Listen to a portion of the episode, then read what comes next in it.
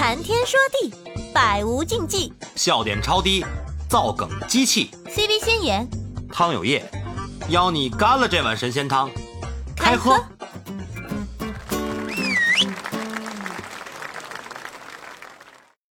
行吧，差不多开始吧，咱们今天开始今天的话题啊，然后开个场啊，咱们今天聊的是虚拟财产这档子事儿。虚拟为什么说今天要聊这个话题啊？就是因为前两天我看了一个新闻，因为大家可能都知道，嗯，前段时间这个东航的那个悲剧啊，然后突然发现了一新闻，就是东航的一个遇难者，他有一个，他是一个英雄联盟的一个资深玩家，然后他那个英雄联盟的那个账号啊，非常的厉害啊，包括上面有很多那种限定的那些皮肤什么的，他打了很长时间，花了很多的心血。然后他有个前女友，前女友呢，在这个呃东航这个这个失事以后啊，嗯，这个前女友通过一些不太正当的一些手段和途径，套取了这个遇难者的这个账号信息，然后还把他的账号呢放在网上去贩售，然后当时就引起了很多人的这个强烈的谴责。因为这是首先，这是对死者的一个不尊重，然后其次呢，就是说他采取的是那种欺骗家属的那种方式，可能是从死者的妈妈那里骗到了这个那这个遇难者的这个密码账号的，骗到了密码，然后嗯，把这个号据为己有，还要去进行一些贩售，要获取一部分经济利益。当时很多网友对这个事感觉是，嗯，非常的愤慨，然后呢，也引出了很多的热议，包括这个虚拟财产，它是不是个财产，就是是不是个常规财产，我们对它有没有处置权？就是我们百年以后身故了，这些所谓的虚拟财产能不能留给我们的下一代，或者说能不能被？嗯，继承也好啊，或者是被转让也好，这些东西是引起了一个热议的。然后，咱们今天这个房间呢，也是基于这件事儿的目前的这么一个话题度吧，然后想去聊聊这个虚拟财产的这个这个这相关的一些问题啊。嗯，就是这么个情况吧。嗯，但我查了一下，虚拟财产是什么呢？呃，就是百度了一下啊，他说，虚拟财产是指在网络环境下模拟现实事物，以数字化形式存在的，既相对独立又具排他性的信息资源。所以这一块的话，现在不知道法律方面有没有对它的一个保护。因为就是据我所知，这些哪怕它是虚拟财产，但是它绑定的游戏账号都是和就是玩家实名认证的嘛。其实这个其实是可以证明。嗯、对，这是是这样啊。这个关于虚拟财产呢，咱们的民法典上是有提到的啊，就是民法典一百二十七条，法律对数据、网络虚拟财产的保护有规定的，依照其规定。然后这个呢，其实是说白了是为这个虚拟财产的这个呃规定啊，提供了一个法律依据，但是它没有特别的去详细的去描述这个虚拟财产的一个定义也好啊，包括虚拟财产的这个嗯处置的一些权限也好。这个其实是还是怎么说呢？给了一些人的一一些操作上的空间，嗯嗯，因为就是本身从立法角度上来说啊，不是特别的完善。最高人民法院的它司法解释当中会有会有补充，然后就是虚拟财产它也是受保呃、嗯、保护的，它也是公民的合法嗯财产。那么其实它跟普通财产一样，这是在呃最高法最高人民法院的一个司法解释当中出的。它也受到法律相关的保护，它不仅它其不仅具有价值，它的价值也具有真实性的，所以说这个它是受法律保护的，只要能证明它是有价值，并且是合法的财产就可以。对的，就是我刚才不也说嘛，就是说民法典的这这个一百二十七条是对这个呃虚拟财产进行了一个嗯、呃，算是给它了一个框架嘛，就是说我们一旦涉及到一些相关的法律条文里明确指出来这个虚拟财产的这些问题的话。那就依照当条法律的详细规定进行执行。就刚才这个我之前也看过一个，就是律师说的案例，就说如果是虚拟财产被盗的话，因为因为虚拟财产一般都在网上，会涉及到账号密码嘛。那如果它是被盗窃的话，是它也是可以根据虚拟财产的那个数额的大小进行定定罪的。所以一旦数额较大的话，它是直接能够触动到刑法的。嗯，对，我记得是按照他的限制来的，按也是按照普通财产的那个限制来的。对。对，也是按照就是盗窃公司就是公共或者私人财物价值来判断的，就是你这个账号，如果说你卖了三千，那就是三千那一档的；如果你卖了五万，那就是五万那一档，直接就构成就触犯刑法。嗯，就刑事案件。不是他卖了多少，是看估值多少。但是财务价值不是不是按照卖吗？按估值，按照估值。嗯，按估值。如果这个我虚拟财产，它价值是按照估值来算的。然后那这个估值的话，其实这个要看情况，就是假如说你的那个，比如说你的某个游戏账号，那么你是花多少钱去买了这些装备和账号这些东西，它是估值和当时的这么一个来往金额显示的。嗯，这个都有的。就是您的意思是，就是啊，要按照他实际消费的这些，然后去给他按照一个比例进行转化，对吧？就是不是说我实际，比如说我我买这些东西，我充值，比如说比如说某某企鹅的一个游戏，我充了五万块钱，但是我实际的这些东西可能达不到五万，或者说是比五万高，这个具体要按一个比例去进行一个核算，是吧？对，假如说我账打个比方，我在某个账号充了五万块钱，但是实际上我用了用了，比如说用了一万块钱，但是这个账号丢了，或者是被别人盗窃了，就当还剩四万块钱。然后，呃，按照当时的估价的估值去算的，包括你的账号和你账号所有的金额。嗯。啊，S S L T D E，我很好奇，呃，就是如果这件事能拿在法庭上面去明摆，关键是能执行下来吗？呃，其实也就看你，对吧？就是看你怎么打这个官司了。其实能执行的也能执行，但是就看你请的律师，你的证据准备的充不充分，你怎么证明这个账号原先是你的？你怎么去？呃，如果你立，你首先这个东西是要先要报警的，要警方去上游戏公司要这个相应的记录。嗯嗯，你是个人是要不来的，因为游戏公司它都有相应的保密嘛。那你必须要这个记录去证明，另外是证明你这个人不是赠予给另一个人的，你是他是被盗窃的，你要证明这当中的关系，否则他就是说是赠与的，那你没有办法去举证赠与这个事情，那你就同样也没有办法。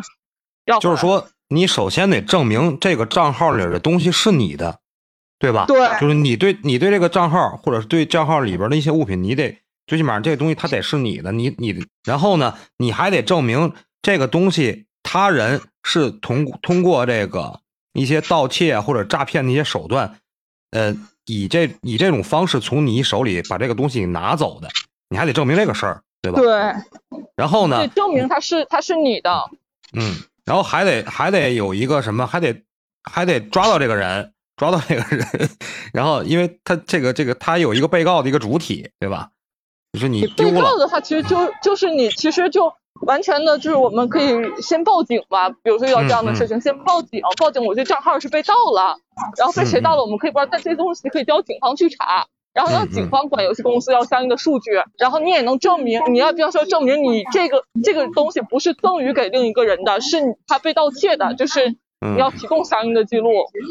嗯，那咱们聊到这个问题啊，就引申出了一个问题啊，就是说。我们的所谓的游戏账号和游戏账号里边的装备，到底是不是我们的？是不是引出了这个问题？因为呃，这个问题我有一个深刻的体验。曾经做企鹅的第一批用户，拥有一个五位数的账号，可惜啊。然后我怎么把它拿回来？我到现在还不知道该怎么。到现在也不知道。对对对，嗯，我是七位的，我这个我有一个七位的号。也是怎么拿回来，我也不知道。这个是真真的是很五位号，当时是有交易价值的。这个我是真的是知道的，因为最开始那批玩号的人是都知道，包括七位号也有交易价值。现在连八位号什么的都有交易价，只要你这号好。我是八位号的。嗯，我也是八位，而且我这个八位位号已经是我后面的号，我前面那些号我大概有五个号，但是嗯前面可能是七位或者六位这种，但是我也不知道账号密码，我记不清了。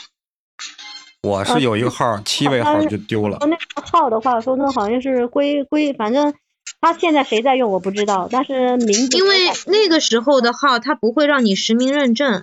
他只有一个账号和密码，你是没有办法证明。那时候他手机都没有，也没有不可能绑对上信息那些。对，吧然后然后而且那时候你也不可能就是很轻易的，就是如果让我们实名认证，我们也不敢，因为那个时候信息还不是特别的发达，也会不想把自己身份信息泄露的那种。所以即使有，我觉得应该也不太会有。对，很多人没有没有那种习惯。嗯，对，然后然后当时反正就是靠用户现在名密码。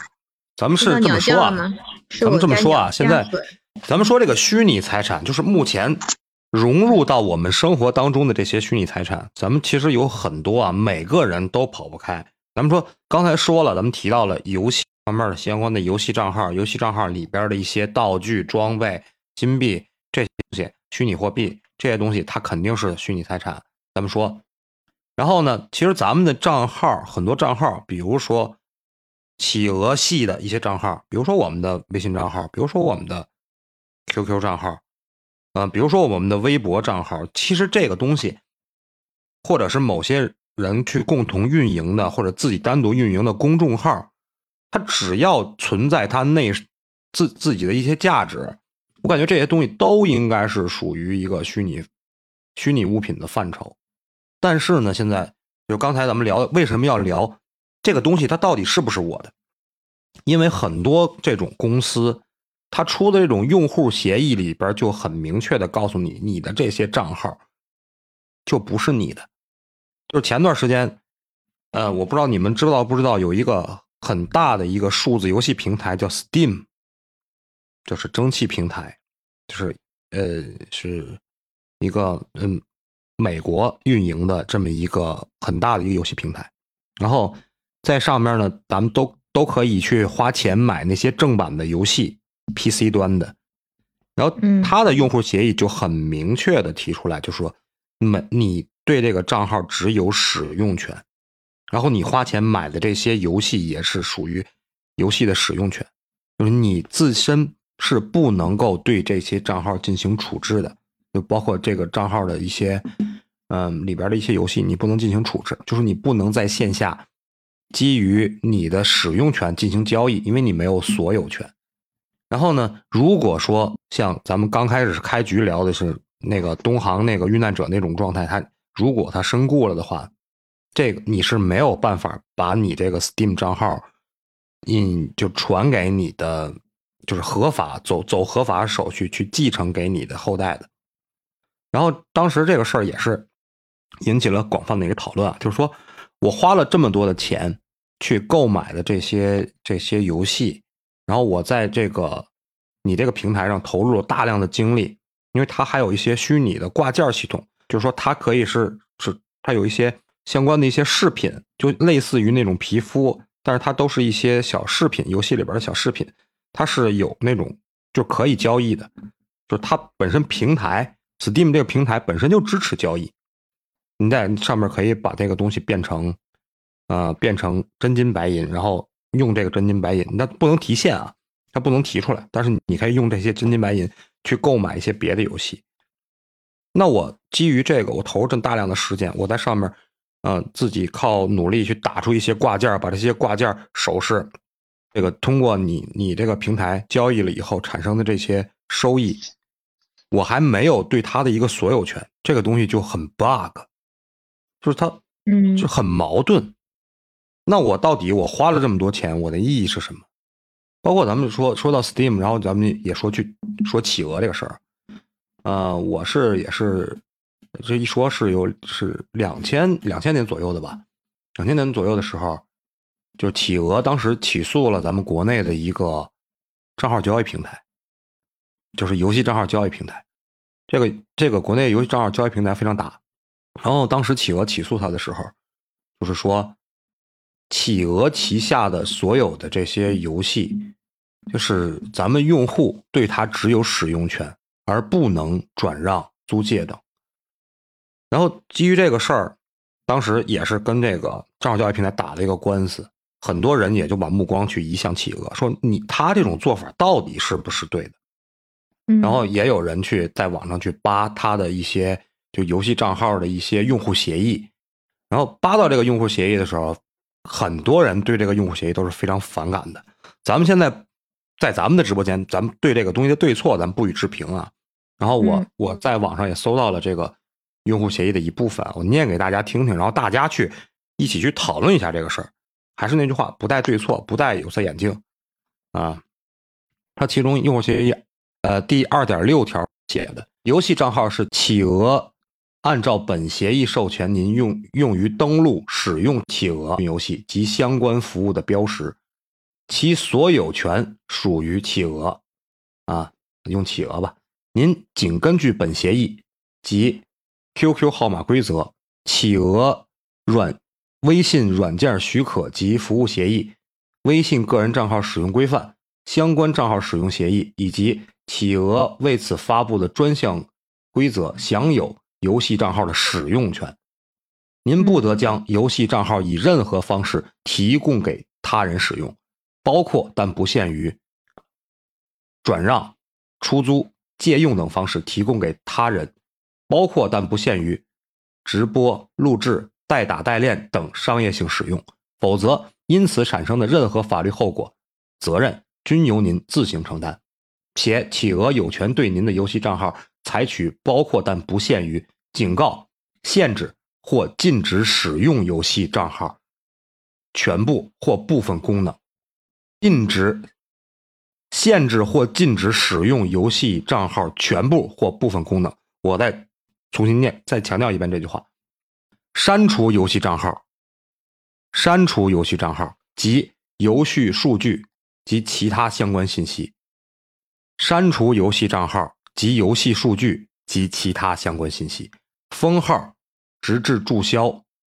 的处理措施，封号直至注销直至注销的处理措施，因此造成的一切后果由您自行承担。哎呀，你读完这个有没有发现？嗯，就是我我听完这个啊，你你说，你先问。我就我就想，大家听完了这个用户协议以后。是不是感觉自己这王者荣耀打的都不香了？不是，我是觉得他建立了一个自己的体系嘛。怎么说呢？就是他这个条协议是完全合法合规的。另外的话，就是他考虑的一些问题，就是涉及到隐私安全和一些法律纠纷，所以这条协议完全没毛病。就是你的账号里的、你的其他装备什么的不还是照样是你的财产吗？你可以把这些东西转。但是我觉得账号的使用权，那你只有使用权，你没有产权，你没有等等其他的方面的权利。那对啊，就是所以我会说，就是我觉得他来规定了我这个账号的权利，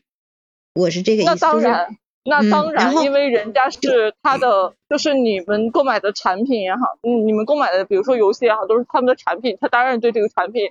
有制定拥有最终解释权嘛，嗯，但是就是对他，就是所有的这一切都是基于依托在他这个平台上的，也就是说他说了算。比如说我在游戏里面不当言论，或者我在那里就是。做了一些呃不呃违规的行为，他可以封我号，对吧？那就说明他对我的这个虚拟资产是有处置权的，他可以制裁我。这个这个虚拟账号不等于虚拟资产。嗯，但是但是这个账号对我来说就是我我的资产呀，我会这么觉得，就我充了钱的呀，我充了钱我自己养它，我还不能我还要被制裁。这种感觉，但是你你做的有，比如说你做的有些事情违反了法律，那么法律是高于一切的呀。比如说你在上面公然对他人进行人身攻击、辱骂，那么侵犯人他人的人身人身财产权利，那么他即使是你的财产，他也是要按照国家法律执行的呀。嗯，是，我就感觉他这是一个小世界、小宇宙的那种感觉了。嗯，这个呀，是他他衍生衍生出来一个什么问题啊？就是说，嗯，我的游戏账号。我花了很大的心血，我充了很多的钱，氪了很多的金，出的这个账号不是我的，是游戏公司的。那我这个钱花的是我为什么要花这个钱？就比如说，咱们打个比方，我花钱买一件衣服，我在游戏里那是我买了一个很漂亮的皮肤，我花钱买了件衣服，这衣服就是我的。我不高兴的时候，我可以把这个衣服剪掉，可以把这个衣服扯烂。是不是我对他有处置权？因为什么？因为我购买了它，我得到了这件衣服的所有权，我可以进行处置。那，我在游戏里呢，我很喜欢一个漂亮的皮肤，我买了这个皮肤以后，我对这个皮肤没有处置权，因为什么？因为我对这个账号都没有所有权，更不用说我对里边的这个账号里边的人物的一个皮肤，那我花这个钱意义是什么？就还再打个比方，我买了一件衣服，这个衣服我不喜欢了，我可以挂在海鲜市场上进行二手出售，有喜欢的人可以把这个东西买走，我获取。他这个二手的二手的这个剩余的这些价值，如果说我我这个游戏账号我不想玩了，有一天，然后但是我的用户协议上明确的规定，我不能进行转让、出租、借用等方式，不能提供给其他人。如果我做了这些事情的话，平台方最高的权限可以把我的账号给我注销。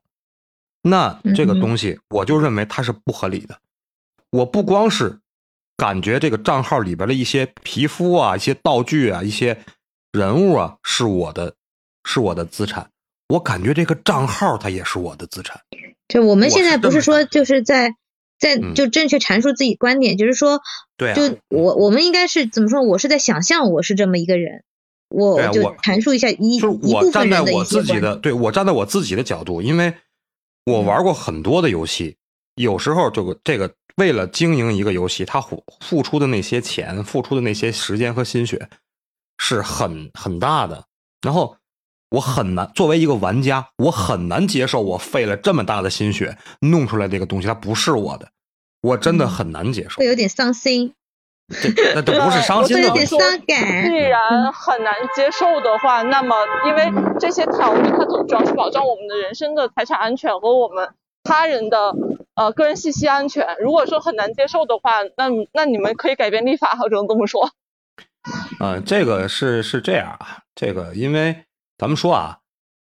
虽然说基于这些所谓的游戏平台的这些用户协议，它有相相关的限制，但是实际在咱们现实中是有很多这种线下交易的这种事情发生的啊。嗯，就是说，包括我我最开始的时候。就是在两千年左右，刚开始，国内刚引入一些外国的一些网络游戏的时候，最开始是《石器时代》，是日本的一家公司出的，然后由华谊公司代理的。那时候它里边是有那种恐龙，它是个恐龙题材的，那些恐龙都可以交易，然后是点卡制，然后当时就会有人拿那个，呃，网网就是游戏里边的一些恐龙的宠物去跟别人去交易点卡，或者是。嗯，交易这个，呃，人民币这种状态，也都是私下进行的。然后还出现过那种论坛，就是以论坛为媒介的线下进行的。当时过程中也出现了很多骗子啊，因为线下交易，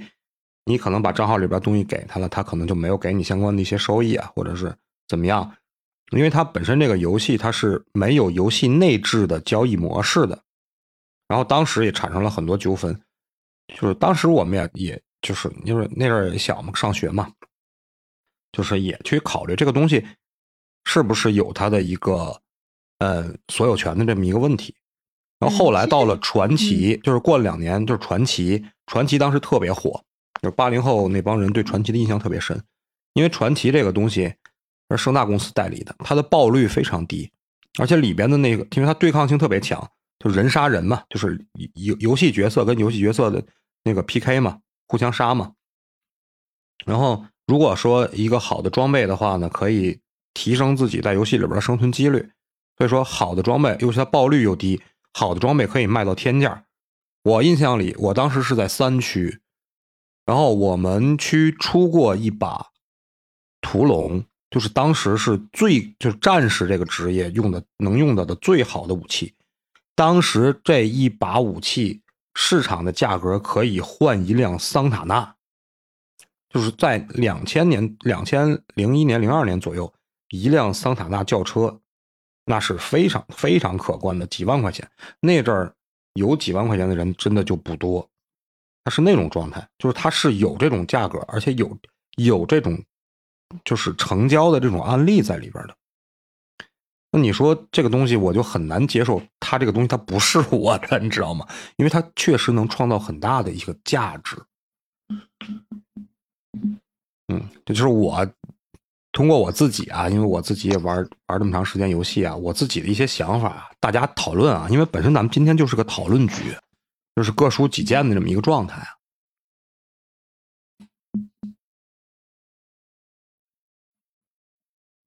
哎，老 老汤，哎，你你那个游戏你变过现吗？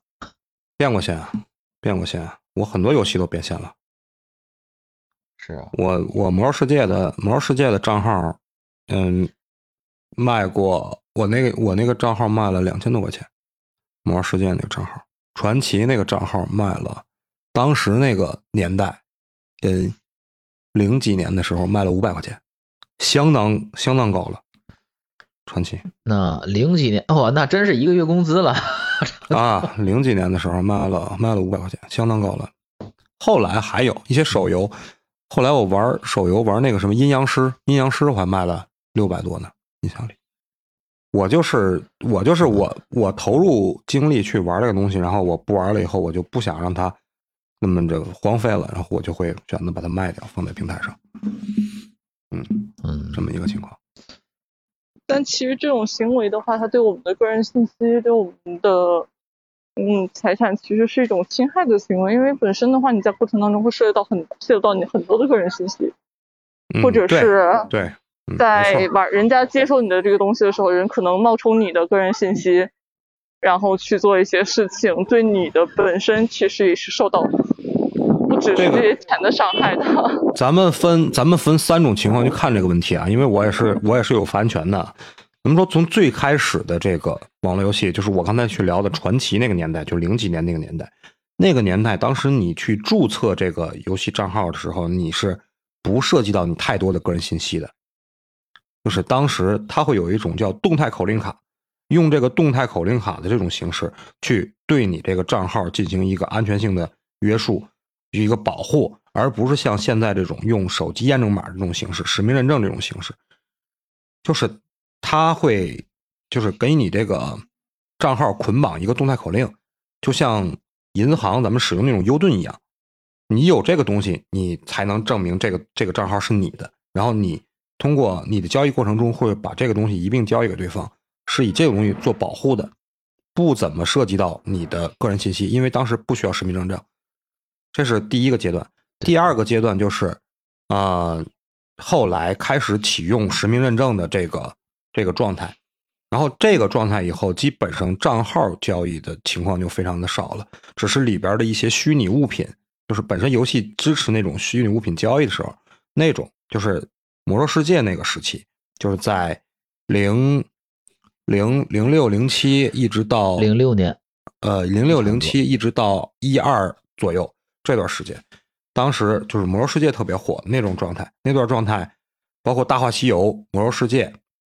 这些一般都是里边的一些虚拟物品的交易。大话西游火的时候，包括里头里边一些顶级的一些神兵装备这些交易。这些交易呢，嗯，本身就是物品之间交易，不涉及到个人信息，因为它不涉及到账号嘛。那时候已经引入实名认证了。然后咱们就不得聊到这儿了。就第三个状态就是什么？官方，官方，咱们说，啊，咱们都知道某某易啊，某易。官方就开始出现这种，他自己就可以在他的平台下边进行交易，他有自己的这种官方交账号交易平台。你这个东西，他有官方的这个保护的话，你的个人信息是不会泄露的。这个是他比企鹅做的好的一个地方，就是嗯，当然了，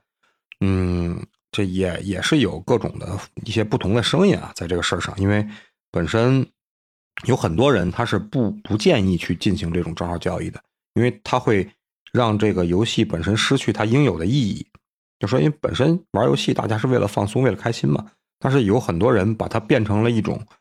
嗯，挣钱的一种工具，然后有可能会大量的去刷呀，或者是怎么样，然后影响里边的一些相关的平衡，然后也引起了一部分争议。我印象里那是我是玩阴阳师的时候，然后当时最后不玩了，不玩了以后，他本身他自己有一个平台，然后就挂在他自己的平台上。包括相关的那些，呃验证码的验证什么的，都是在官方的平台上，他的监管之下完成的这些交易，然后官方还会收取一部分手续费。这个手续费对他来说也是挺可观的，因为当时那个平台上的交易量非常大，他有自，而且他是官方自己的，他不会涉及到一些账号信息，就相当于他在后台那边把你们两个的账号信息，就个人信息直接互换一下，就是这样。这就是虚，就是我涉及到游戏相关交易的三个阶段，然后这三个阶段我都参与过，而且我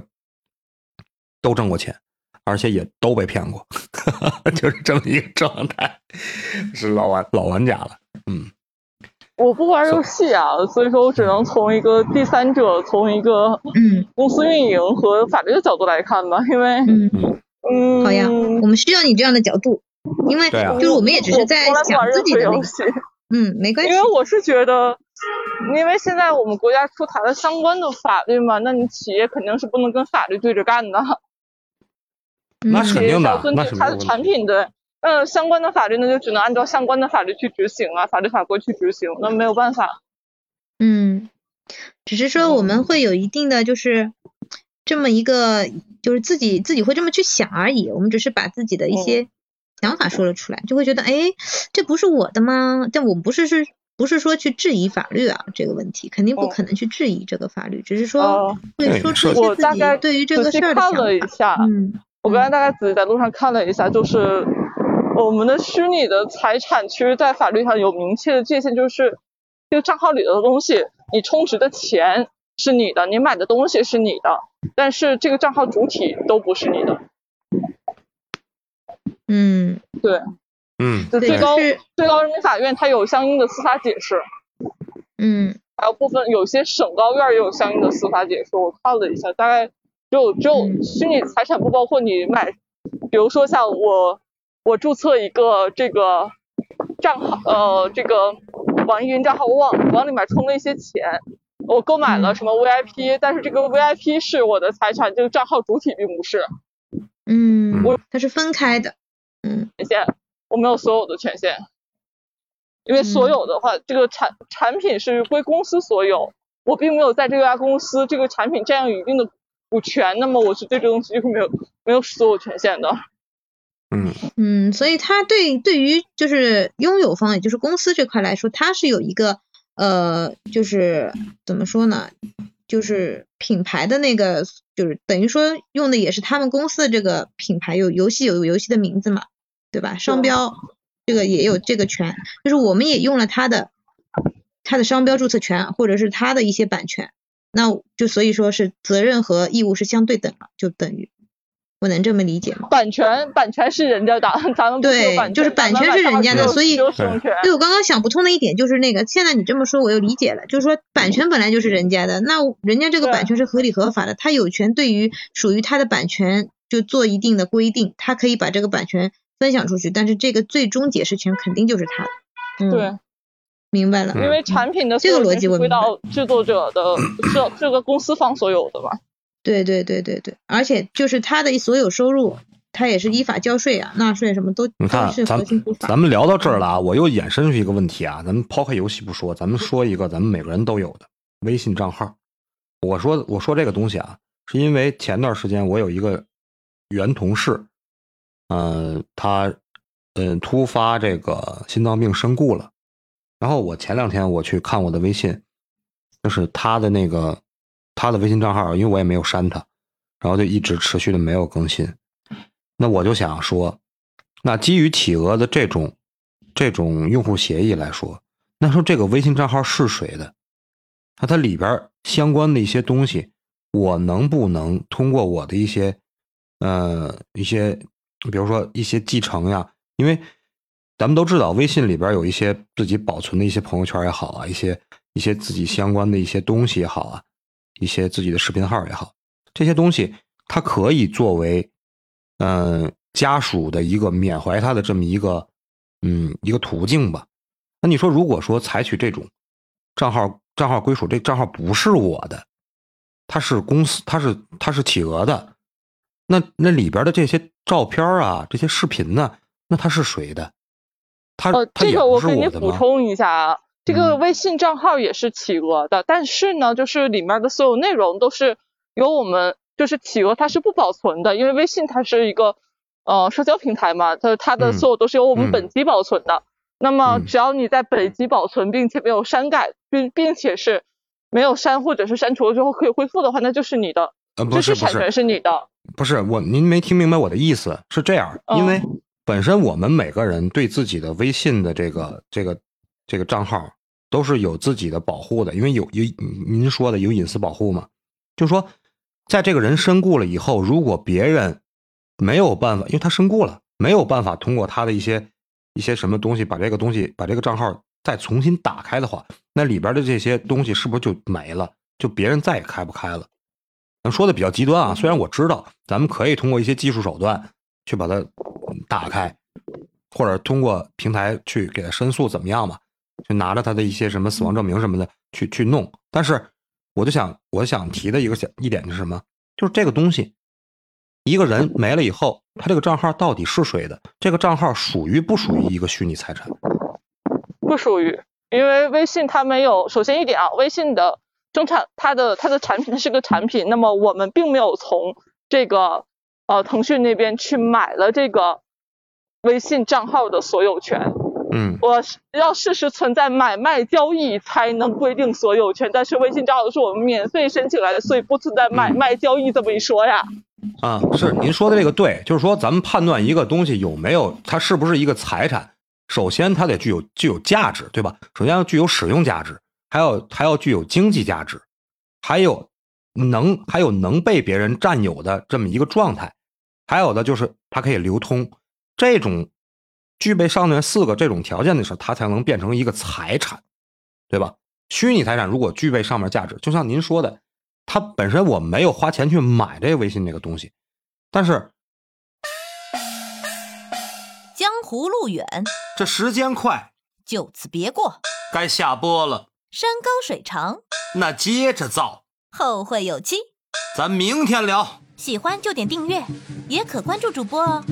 到我们的直播间和我们互动连麦，你的声音很可能会出现在我们的下一集。